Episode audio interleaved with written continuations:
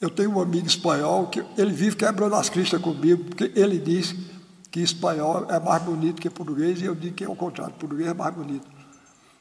Aí ele disse para mim, português é espanhol sem ossos. Aí eu disse a ele, você deixa de conversa, que espanhol é uma língua que tem sílaba demais nas palavras e palavras demais nas frases. Repare se não é mesmo. Oh, repare, em português, manhã, em espanhol, manhã, lá. Tem mais você. né? Deses, desespero, é, desesperação. Aí eu disse para ele, eu, eu zoando com ele, eu digo, veja, sabe como é aquele nomão, aquele vestido que as mulheres usam aqui, é, tomara que caia, né? Eu disse em espanhol é Plaza Dios que venga barro.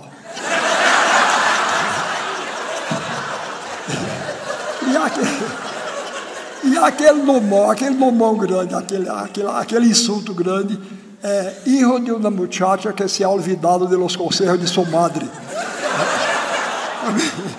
então, é, é, aí eu estava dizendo lá em, em, Fortaleza, eu digo, olha, vocês, vocês peguem é, Veja bem o absurdo que é inglês.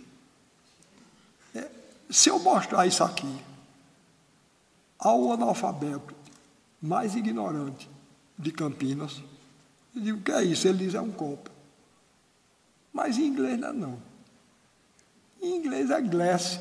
Agora me diga, isso tem, tem jeito de glass. Principalmente porque, além do mais, é uma língua pobre, o inglês, porque glass quer dizer vidro e glass quer dizer copo. Então, essa aqui eu vou dizer um glass de plástico. Um vidro de plástico, né? E se for de vidro, eu vou dizer um glass de glass. Não é? Mas, embora isso é lá língua, então me livre. Graças a Deus eu nasci num país que fala português. É, o presidente de Portugal, Mário Soares, me deu uma condecoração lá e coisa. Aí no dia que ele deu essa condecoração, aí me convidou para ir para Portugal. Aí eu disse, presidente, olha, eu nunca saí do Brasil, não. Eu nunca saí. Mas se um dia eu sair, eu vou para Portugal, porque na Europa é o único país que tem o bom senso de falar português. Ele aí ficou todo orgulhoso e eu disse, não falam muito bem, não, mas falam. Né? Os portugueses não falam bem mesmo, não. Agora houve mais uma reforma ainda. Eu estou dando na, na vida com essa reforma. E querem me obrigar a escrever de um jeito. Olha, eu já passei por quatro reformas. Quatro reformas da língua portuguesa. Isso é um absurdo. O francês só teve uma, uma reforma no século XVIII. E pronto, acabou, não faz mais. Eu, eu só já passei por quatro. Eu até aceitei, eu era professor de português, era forçado a aceitar. Mas até que um dia eu me rebelei. Eu abri uma enciclopédia, estava meu nome escrito lá, com C cedilha.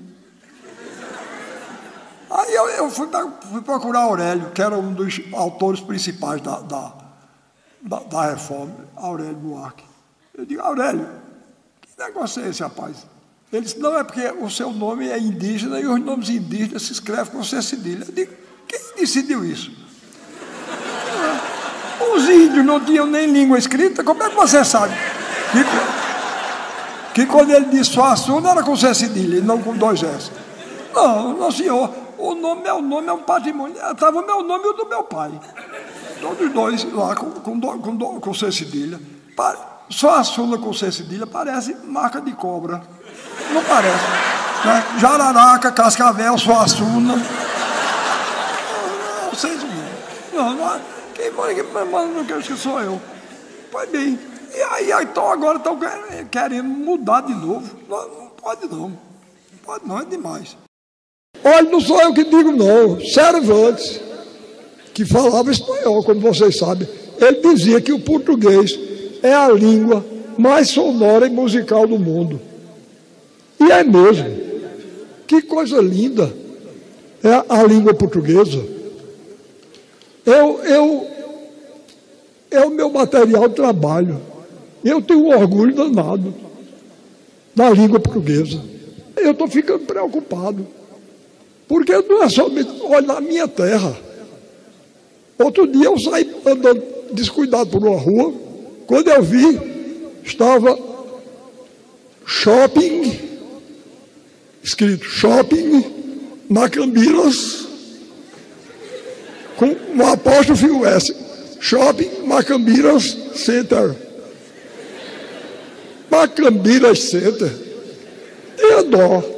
A macambira, como vocês conhecem, é um, é um vegetal digno, não é? Para botar num shopping Macambiras Center. E até nos nomes, nos nomes próprios. Olhe, se algum de vocês tem nome assim, me perdoe, vocês não têm culpa não. Nem o pai de vocês que botou o nome tem. Isso é uma lavagem cerebral que a gente sofre desde menino. Convencem a gente que Manuel é o nome de segunda ordem e Wellington é de primeira.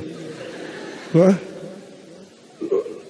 Pois bem, outro dia eu estava na, na Universidade Federal de Pernambuco e depois da, da aula os estudantes começaram a me pedir para tirar retrato, né? E dar autógrafo, essas coisas que, que, a juventude gosta de fazer. Aí chegou uma moça junto em mim, eu disse, minha filha, como é seu nome? Ela disse, Ruedia. Eu disse, como é que se escreve? Ela disse, W-H-E-Y-D-J-A. Depois não, para Ruedia, de lá. Atrás de Ruedia, Outra. Eu disse, como é seu nome? Ela disse, Remita. Eu disse, como é que se escreve? Ela disse, W-H-E-M-Y-T-T-A. Eu disse, você é irmã de Redia? Ela disse, como foi que você adivinhou? Como foi. É claro que tinha que ser. Mas o melhor de tudo, o melhor de tudo foi que atrás de e Redia, tinha um rapaz que parece que ouviu minha conversa com as duas e deve ter pensado: esse homem é analfabeto. Porque quando chegou a vez dele, eu disse: como é seu nome? Ele disse: Hugo, H-U-G-O.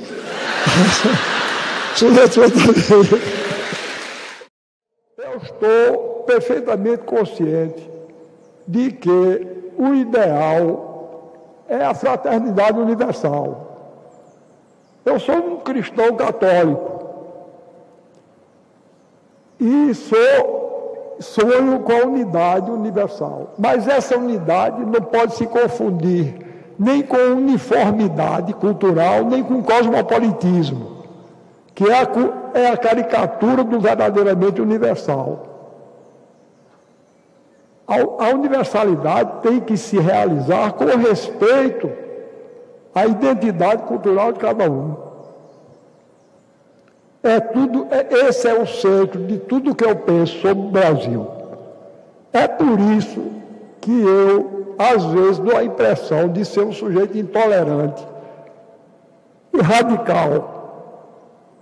Porque eu acho, eu acho não, eu sei que o primeiro bem cultural de um país, de uma nação, é a, a sua língua. Então, eu, quando eu vejo essas violentações contra a língua portuguesa e contra a cultura brasileira, eu sei o perigo que isso representa. Estão querendo nos condenar à uniformidade, porque então nós seremos facilmente absorvidos.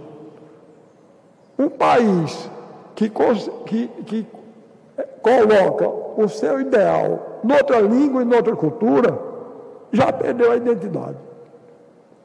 Napoleão, que entendia disso, Ariano Suassuna não entende não, mas Napoleão entendia. E vocês, se tiverem curiosidade, vocês leiam que ele deixou escrita essa frase. Quando eu conquisto um país, o primeiro cuidado que eu tenho é ensinar francês aos meninos das escolas. Porque depois que eles estiverem falando francês, eles não se rebelam mais contra nós. Então, por favor, tomem cuidado, porque a língua portuguesa é uma língua de primeira classe, belíssima. Não é? é uma língua muito bonita. Muito bonita. Não sou eu que digo, não. Era Cervantes. Cervantes dizia que o português era a língua mais sonora e musical do mundo. E a gente abrir mão disso, dessa riqueza extraordinária. Ah, não. Nesse poema, é, Manuel Bandeira faz referência. É um poema popular. Viu? Que eu, vou recitar o poema popular para vocês verem que beleza. Diz assim: Eu entrei de mar adentro e fiz tanta estripulia que o rei mandou me chamar para casar com sua filha. O dote que ele me dava, Europa, França e Bahia, terra de muita grandeza, terra de mil maravilhas, com muito ouro, muita prata, enchendo muita bacia. E a música do rei na frente, tocando sua harmonia. Eu então lhe respondi que era pouco eu não queria, que eu voltava para o sertão para me casar com Maria, que isso era a única coisa que meu coração pedia. Não é bonito? É.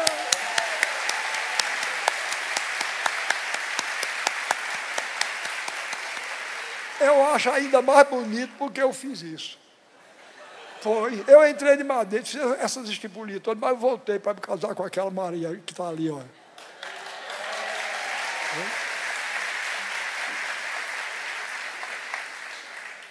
E com quem eu namoro desde o dia 20 de agosto de 1947. Não acabou ainda, nem vai acabar. A velhice não pode, nem a morte vai poder. Foi paixão. paixão